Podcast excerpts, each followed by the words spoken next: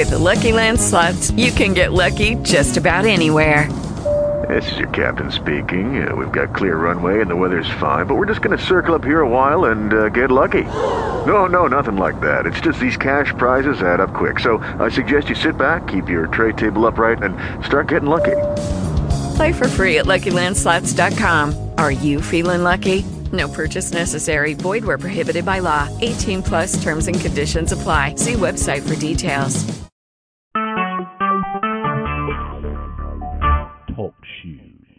Recorded live.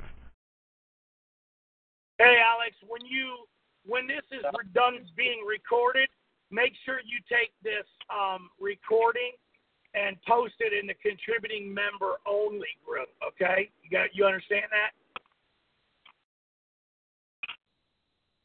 Alex? Yeah, Ron, on the phone. Hold on. I got you. Okay. Okay. All right. Um, hey guys, um, George asked me to make this call. Um, obviously we got some uh, guys that are wondering how they might be able to make some money um, on this Houston disaster situation.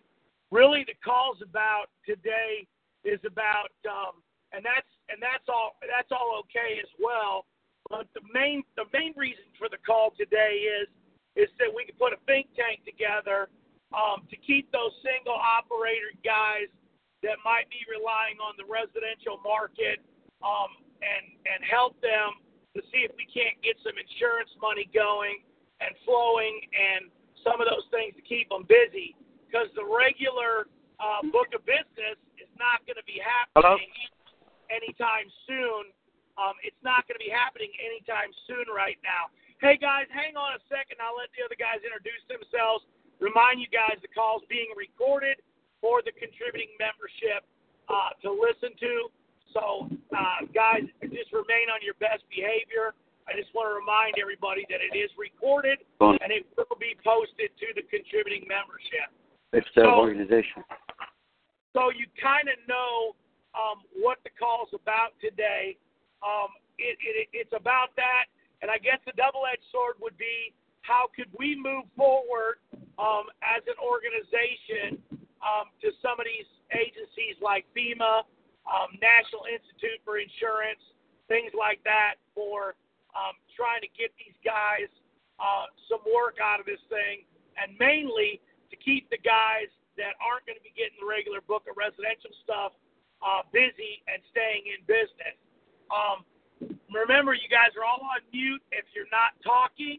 If you want the floor and want to um, give out some ideas on this, this is what this call is all about. Um, I'm going to go ahead and ask Andrew because I know he's a veteran might have done some insurance work, things like that. Uh, is Andrew still on the call, Alex? Yeah, I'm here. I, I guess uh, how many guys? How many guys are in the in the UMCC that that is affected by what went on? I know San Antonio is you know not affected, so there's work being available there. So uh, how many guys are actually being affected that you know a one or two man operation? I know the one thing with insurance, you can go out and you know put ads out for insurance and, and contact different companies to see if there's any work that you could do, whether it's just you know hauling away with a, tr- a truck and trailer, hauling away insulation trash, you know renting a trailer, things like that. There's always those options, and people look for that stuff all the time. Uh, you just have to get in with the insurance companies to do that. So you would probably have a great idea on that, Ron, or somebody else would. But I guess how many people is this affecting on on that basis? About 48 Mem- membership. About 48. About 48 guys in Houston. Now, are all of them one man band shows that do residential? We don't know those numbers. Um, I was hoping okay. more of them would join the call today to kind of to kind of help that help that figure along. We got a lot of carpet guys in the industry too, and those those restoration guys, you know, there's going to be a huge thing to take advantage of. Um, there, you know, that's that's the other thing is maybe they can look at going to the restoration companies and doing sub work for them too, calling the different restoration companies, doing being a sub for them because I know in the restoration business there's some fat cash on these type of things that you know guys will come in and they will you know the insurance allows this amount of money and they charge it whether they do the amount of work or not for it correctly, which is is wrong. But that's just how that that that relationship works with the insurance companies and the restoration companies. So maybe to look out for those restoration companies making phone calls saying, "Hey, we have a pressure washer. We can clean up mud, floors, you know, you name it. We can clean that stuff up for you if you guys don't have the option for that type of stuff." So just you know another way to look for it. Okay, one of the main things. Let's make these two bullet points. If we were to put out a cheat sheet, so a cheat sheet would already have on there. Hey, make sure you contact the insurance companies, contact restoration companies that are already working with these insurance companies, and become a sub. Any any other ideas, guys? A fourth, a fifth? Yeah, hey, I got I got one more. I got one more. Tarping. Uh, I know if we want to reach out to Ed Thompson, I know Ed Thompson during the hurricane out out east, he did a ton of tarping work. Uh, so he would probably be a guy to maybe contact. I remember seeing something about that a couple years ago. So it might make you know some justice to give him a call. He's a great guy. He might be able to give people pointers on how to set up a web page for tarping, how to get in with the insurance companies for tarping. You know, if guys aren't afraid of heights, get up with the blue tarps and start tarping them just to keep the stuff dry until uh, you know everything starts to clean over where guys can get out there and start doing the roofing. But you can make some great money tarping uh, on yeah on roof damage. That sounds like a I'm, great great thing for roof cleaners. Man. They wouldn't be afraid to do that. Ron, uh, thanks, Andrew. I appreciate it. Anybody else want to take the to take the floor? But I want to remind you guys, if you're not talking, please mute your phone. We got a couple of guys with a lot of static, and Alex is going to have to start muting people through the module. Um, if you can mute your phone, we really appreciate it. A lot of background noise. Thanks a lot. Who wants to go next? Go ahead and take the floor if you want to go next. Ron, Ron this, this is Matt with M and K. Thanks, Matt. Hey, um, after Hurricane Matthew here on the East Coast, we did a lot over on Hilton Head Island, um, just north of Savannah, and uh, we we did a lot of demucking and and things of that through uh, several different insurance companies. What I actually did is I reached out to my own insurance company, and um, and they actually, you know, they're they're networked all through a similar database, and uh, they can see you know areas that are affected and and what need to need to be taken care of, and and they can also easy access uh, you know contacts with other insurance companies. I know that do helped us. Do you have any of those contacts you might be willing to share? Um, I can. Yeah, I can reach out. Um, I can reach out to you and, and try to get you a number um, to our insurance providers and um, and get that. As far as uh, I know, a lot of the same companies are going to be out in Houston as this, you know, out in the East Coast. Um, yeah, we're, we're gonna make a we're gonna make a little cheat sheet for members only on these ideas, and if we can put those numbers on there, that would be an awesome um, upstart. You know what I mean? As far yes, as guys being able to call them. So man, if you could come up with that, that's awesome. Uh, appreciate it. Yep, and I'll uh, I'll get with you uh, later and, and try to get those out to you. Awesome, man. Thanks a lot. Hey, copy Alex on it too, because he's going to be making the cheat sheet. So if you can copy him on it, Alex at umcc.org, that'd be awesome. What are the ideas right now? Ron, what are the ideas right now that we have? Who's speaking? This is Dave Sparkle Blast. Oh, Dave, how you doing? Hey. All right.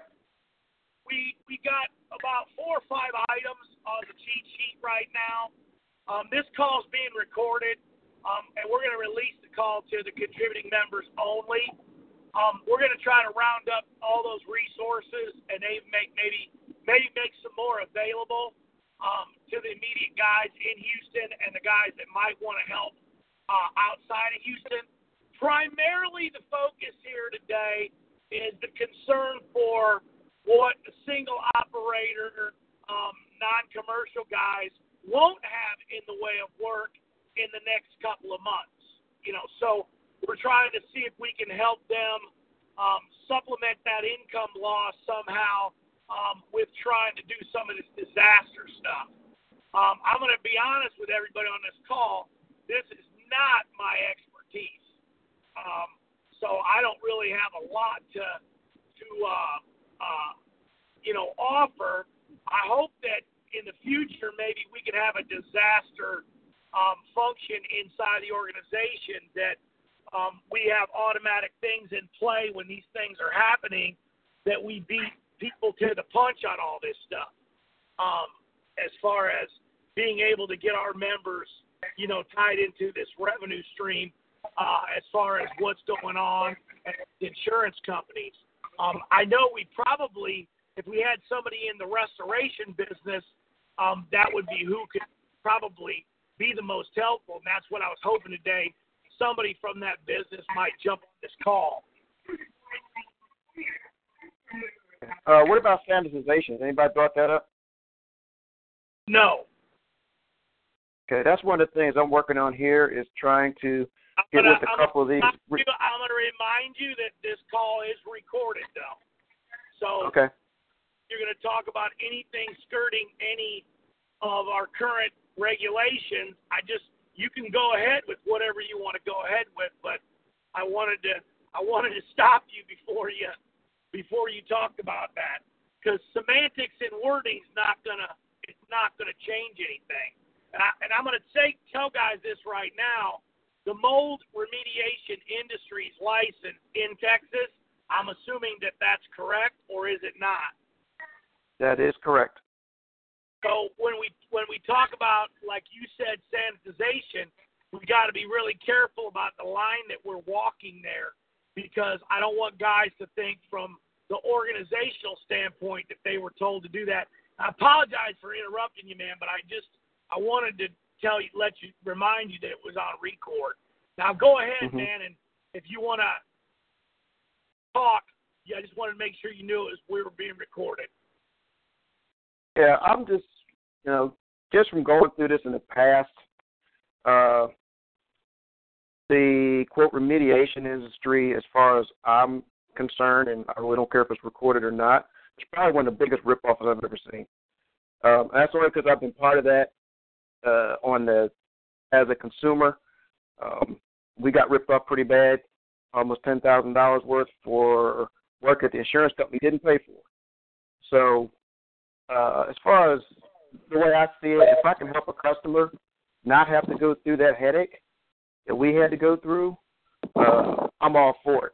I mean, last thing I'm looking at doing is actually going in and, uh, you know, if the if the contractors allow if they would, you know, and then working with the insurance companies, of course, is basically to go in and do a preemptive strike, not afterwards, but after all the stuff is, you know, grown and whatever. That's your remediation. They're going there, they're trying to kill the mold and get rid of it. I'm looking at it as far as getting to it before it starts, putting a nice little coat down of our cleaners and letting it dry, letting everything dry out with the cleaners on it. I'm suspecting that that right there will eliminate probably about 90% of the mold or, or mildew that tries to uh, grow in these people's homes because it's going to take the companies to get in there to fix these homes. I mean, weeks.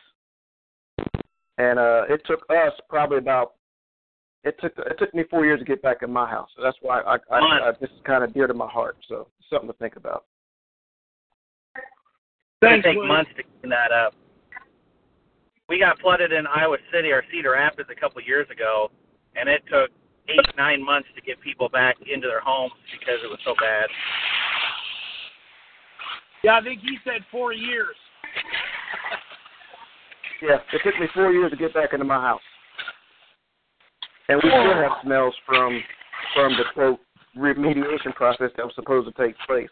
I figured if I had known then what I knew now, I could have headed, headed a lot of that off myself and saved us the aggravation of number one, a, a, a ten thousand dollar bill, and number two, the smells and stuff that we just can't get rid of that's inside of the house. So if I stepped on anybody's feelings about mold remediation, I'm sorry, but that's just how I feel. Hey, Ron, Rob Carey. I wonder if I can have the floor. Hey, right quick. Um, who all, just did the all yours, Rob. Rob who just did the speaking? Who just did the speaking right about mold, re- mold remediation? Hey, hey, hold on a second. Rob Carey's got the floor right now. Go ahead. Uh, yeah, we're we're in Des Moines, Iowa. I've been through two hundred year floods. Uh, flood of '93, which took out our water plant, took out a half of uh, section of downtown Des Moines. Um, probably the biggest opportunity is to go to work for government, for insurance companies, and also mostly for these restoration companies. Pressure it- washing. Hey, hey, hey, Alex, make the fifth thing on the list government agencies, please, if you can. Rob's got a great point. Go ahead, Rob. Well, it, it's just that pressure washing, and like the last caller said, that that preemptive strike on on getting hold of uh, the organisms that are growing in the floodwater because they're they're they're quite nasty, if you will. Um, you can. We went to work for Service Master, and Service Master was using us as that preemptive strike because they couldn't deal with the muck, you know, the six inches, twelve inches of muck that would be in these buildings, and they they utilized us for that, and then for a, a preemptive strike, if I would. But we were able to do what we were able to do best, and be able to move from job to job out in front of them, and then they'd go in and dry it out, and then they'd go do their demo work and their reconstruction, and we stayed completely away from that. You don't want anybody getting tied up in that stuff because you start opening up walls, and you've got electrical problems, and you've got all kinds of issues that, you know, you just want to stay away from it. Do what you do best. Um, the government agencies are are huge. We're registered with FEMA, and and I don't know the exact process because we've been registered for years.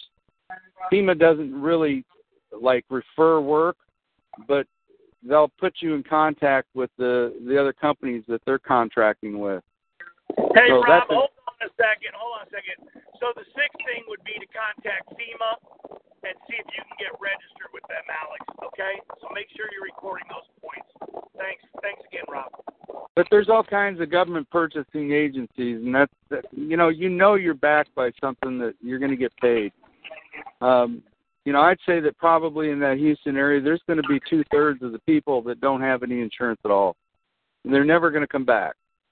You know, but the thing about it is, a bank still owns that house, a bank still owns that building, and they're not going to leave it closed up. We went into buildings four months after the flood of '93 that have been closed up, and we're talking about office complexes, you know, and and these businesses just relocated, but the building owner still had a building there that he had to do something with. So, uh, as we approach going to Houston, it's going to be simply for commercial work where we know we can get paid. I'd be I'd be real leery about going into somebody's basement in a home, you know, and dealing with carpet and dealing with muck and drywall and everything else that you got to open up to be able to do it. Man, there's a lot of background here, but Uh, this is uh, hey, guys, Derek. hey, guys, no, let me let me finish hey, that. guys, Hey, let me, Ron. Hey guys, reminder, please mute your phones right now while Rob's talking. We do got a lot of background noise. Guys, mute your phones if you do not have the floor, please. Go ahead, Rob. Well, one last thing I'll say about this area. You're not only talking about Houston, but the southern southern third of Texas, now over into Louisiana. This this type of cleanup project, there's there's several years worth of work. This is not going to be rectified in a couple months' time. There's just too much, absolutely too much. And we also worked with uh, companies that had big vac systems. So, like when we went into the water plant, we had a company there that was with one of these big uh, vacuum systems sucking up all the muck because you know anybody that's washed any concrete that knows if you've got a little silt down in the concrete well when you got six inches of muck you've got to have a way to extract it. And those are those are just things that you can partner up with somebody and make your job a whole lot easier and move on and help somebody else. But that that this tragedy down there is going to go on for the next well they've even said that down in in New Orleans 12 years later they're still working on rebuilding you know, this is a catastrophic event that's going to provide opportunity for a long, long time. The biggest variables, and I'll just add this last thing here the biggest variables on doing this type of work, when you locate down there, you're going to have trouble with housing, you're going to have trouble with laundry, you're going to have trouble with food, transportation, all those variables come into it. It's not just like uh, parking your truck with a sign on it and hope somebody's, you know, directs you in the right direction. It's just we're we're already mobilizing for it, if you will, because uh, we just know that we can put four or five trucks down there with uh, two man, three man crews and probably be there for two years. Awesome, Rob. Thanks for your thanks for your input and time, man. Appreciate it. Yeah, you bet. Hey, uh, real quick, this is uh, Derek Davis, and I, actually I'm in Houston. Um, there's a, a couple things. One, uh, Rob, when you're doing that work, you know, did they consider that muck and all that stuff hazardous waste that you had to have hauled off, or is it something that you could, um, you know, I mean, did did you have to have somebody certified to haul that off, or is it something that you could just, you know, haul off on your own, or well, I'll give you one one example of that. There was the MTA, which is the Metro Transit Authority. You know, the bus station had 40,000 gallons of used oil stored below ground. The water went in the tank, the oil came out. Um, coated an area that was probably about maybe a square mile of buildings and left a nasty black stain on these buildings as that water receded slowly because it it literally took them almost seven to ten days just to get that area pumped out because it hit into a lowland. And there was no place for it to go. The storm sewers were backed up because the rivers were full, and um, I, I think all that goes out the window. To be honest with you, I mean, if you run across some kind of storage tank that had something really bad in it, you know, I'd I'd probably walk away myself. But um, you know, you won't find anybody running around finding you because there might be a little oil in the water you're washing off a building or out of a building. It's just yeah, okay. So when you're when you're extracting from locations, it it was okay just to put it out in the property and wherever it goes. It oh goes. yeah, you, like our, our vac trucks and when they extract and you know we had one one building that was uh like the 120,000 square feet had a foot of mud in it, you know, and they would back it up, they'd drive over the levee and they'd pump it back in the river. You know, just as quickly as they could offload it, they were back to load again. So you just I don't think you'll find anybody running around trying to find you for for what you're doing. Right, right, okay. And then the other other thing, I was already on the phone yesterday with FEMA trying to figure out how to get registered with them, and they they don't even know. They they can't they can't tell you. So I'm going to keep working on it. And if anybody else is able to figure out the process, please document it so it can be shared because it's it's not like I said, I called them and they didn't even know what to tell me. Yeah, because FEMA FEMA's never going to call you up and go, "Hey, I got a job for you over here." They're going to register you in the database, which is available to the different general contractors, building owners, property owners, that type of thing, that can inquire about certain services. So they're never going to call you, but if you're in that registry, then you're going to get, you know, a better potential for referred work. Hey, Alex. Yeah. Alex, number seven. I know an RFP service that puts FEMA RFPs out. Put that down. I remembered that. RFP? Yeah, RFP, request for proposal. Rob, they actually do um, put those out on the government on the government listings for RFPs. They won't call you, but they put them out for you to apply to. Yep one of the one of the big ones is going to be I remember on the last one, a couple of our guys in Louisiana on Katrina washed thousands of those mobile trailers that they put the people in for the disaster response, and that was a pretty good gig for some guys. I re, I just remembered that boom, you know, and I know that they got it, they got it off that RFP site.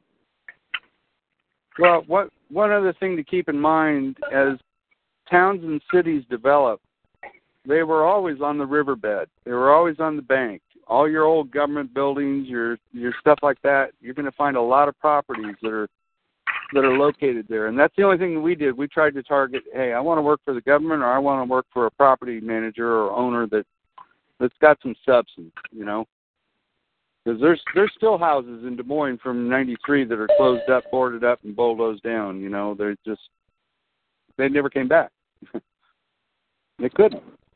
So, so your Rob, advice is look for the viable stuff. Don't mess around with the small stuff. Yeah, I, I personally would not get caught going into a neighborhood, even though there's 40 houses on both sides of the street, and try to make a living doing that because it's just everything's below ground with basements, and you're talking about personal items and garbage and drywall, and you go into a commercial building and you're talking about terrazzo and concrete and tile and things that are a lot easier to clean. But we don't have Okay. basements here in Houston, really. So that's No, I'll bet you don't. to Now go. that I think about it. Hey, Rob. This is Steve Kitts with Task Pressure Washing in Dallas, Texas. First of all, I can't express how proud I am to be a member for us to be having this meeting and think tank. Uh, Daryl, you in Houston, our thoughts are going out for you guys. Um, we have two or three units, my wife and I, that want to dedicate to this project to give back, but also to help those less fortunate. Uh, Task Pressure Washing is 817 690 4958. And I'm telling you, I'm just impressed that our organization is doing this. Well, we haven't completed anything yet, but let's see if we can get some. Let's see if we can make some headway. But appreciate the appreciate the props. Well, one more thing, Ron. You know the the pressure washing companies there in Houston are going to be inundated. Even if you were to get out, you know, uh, let's say you pulled together a list of people that were willing to travel and do that, uh, and get it out to the local contractors that are there, that could be very very useful. Because there's no way any there's no way any hundred companies in the local area there could even begin to handle the work that's going to come their way. You'd be surprised. There's probably about a thousand pressure washers here in Houston. We have twelve hundred, William. Wow. See? Yeah, we're not. We're definitely not short on washers. What we're going to be short on is cash for the guys that you know want to help out. Because I'm, for one, me myself, I'm been donating most of my stuff free for residential. I mean, insurance or not, you know, these people need a hand. They're going to need extra money just to be able to get some of the things that that's not going to be replaced. Like I said, I've already been through that, and Yeah. you know, I understand what they're going through. So, like I said, I'm going to try to make my money on this on the commercial side, but I'm also going to help these guys on the resi- on the residential as much as I can. Um, I just don't see where we're going to need a total influx of pressure washers down here, except for maybe downtown Houston, maybe. But you know, we've already we're already putting teams together to do that sort of work. So, Uh huh. I mean, Hey, Rob. my what thing do you is think we'll put out an the- ATV if we really need people. What do you think the SEO work is going to be for this? What do you think the uh, what do you think, what are these restoration companies using for these insurance companies to find them? I mean, I mean, I, I mean, what are they? The Well- insurance companies per se don't have the infrastructure for handling these kind of disasters. I mean, they're going to be looking for these people, and like you said, developing lists maybe with our contractors on them for use is probably a good place to start. Which, Alex, make that number eight. Let's get a list of our members that are in the area and surrounding cities in Texas. Let's get a list together and find out on those lists who actually really wants to work because we don't want to put people on the list that don't want to, you know, that per se don't want to do this. You know, I mean, there's guys in San Antonio that don't want to come over and help. We don't want them on the list. I'll respond to that, Ron. One of the first things that I did here a few days ago was contact uh, my guy with Service Master. Service Master has a nationwide network of contractors that, in a, a catastrophic event like this, are immediately deploying parts of their equipment and their personnel to that area. So by doing that, he's putting me in front of, you know, however many Service Master contractors that are going to be down there as as a preemptive strike, like the one gentleman said. That's just that's where we shine, and that's that's what there's. That would be another. In other words, Service Master National is already collecting those contractors heading that way. That'd be another Can good I- source. Hey, Rob, let me let me for this recording, let me explain this to these guys when we talk about that preemptive strike. They need us purely in, in simple facts and terms. They need us to clean the muck and the debris off the structures in order that for them to basically see what's needed to be done. I mean, that's that's it in a nutshell, right? Yep. Okay. I mean, that's as simple as it is when we say preemptive strike. So we're talking about we're going to be the guys working during the next six months for the most part.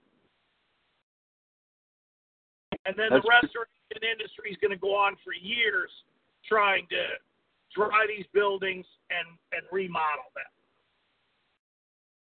Yeah, when you when you've had eight or ten feet of water in a building, it doesn't. There's no way you can open the doors and never dry it out. That's when they come in with these great big semis, you know, with dehumidifiers on them and and dry them out. But they can't even begin to do it when it's full of mud or when it's full of debris Right. and stuff like that. So they're they're more than welcoming contractors like us to come in and do that type of work because You it know, just makes their their job more efficient.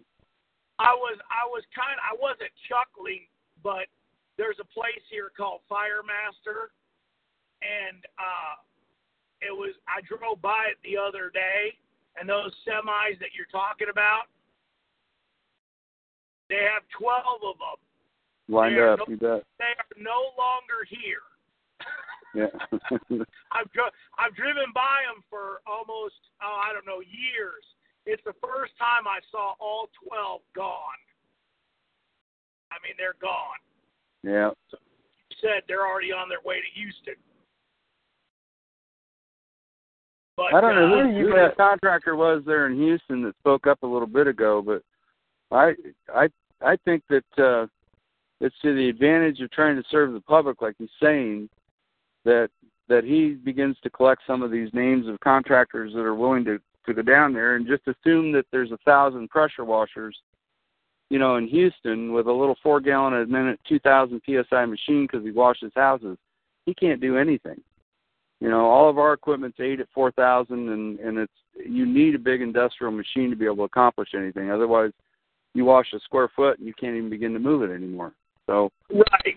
No, no, and, and I think you're right about that. There's no doubt. No doubt.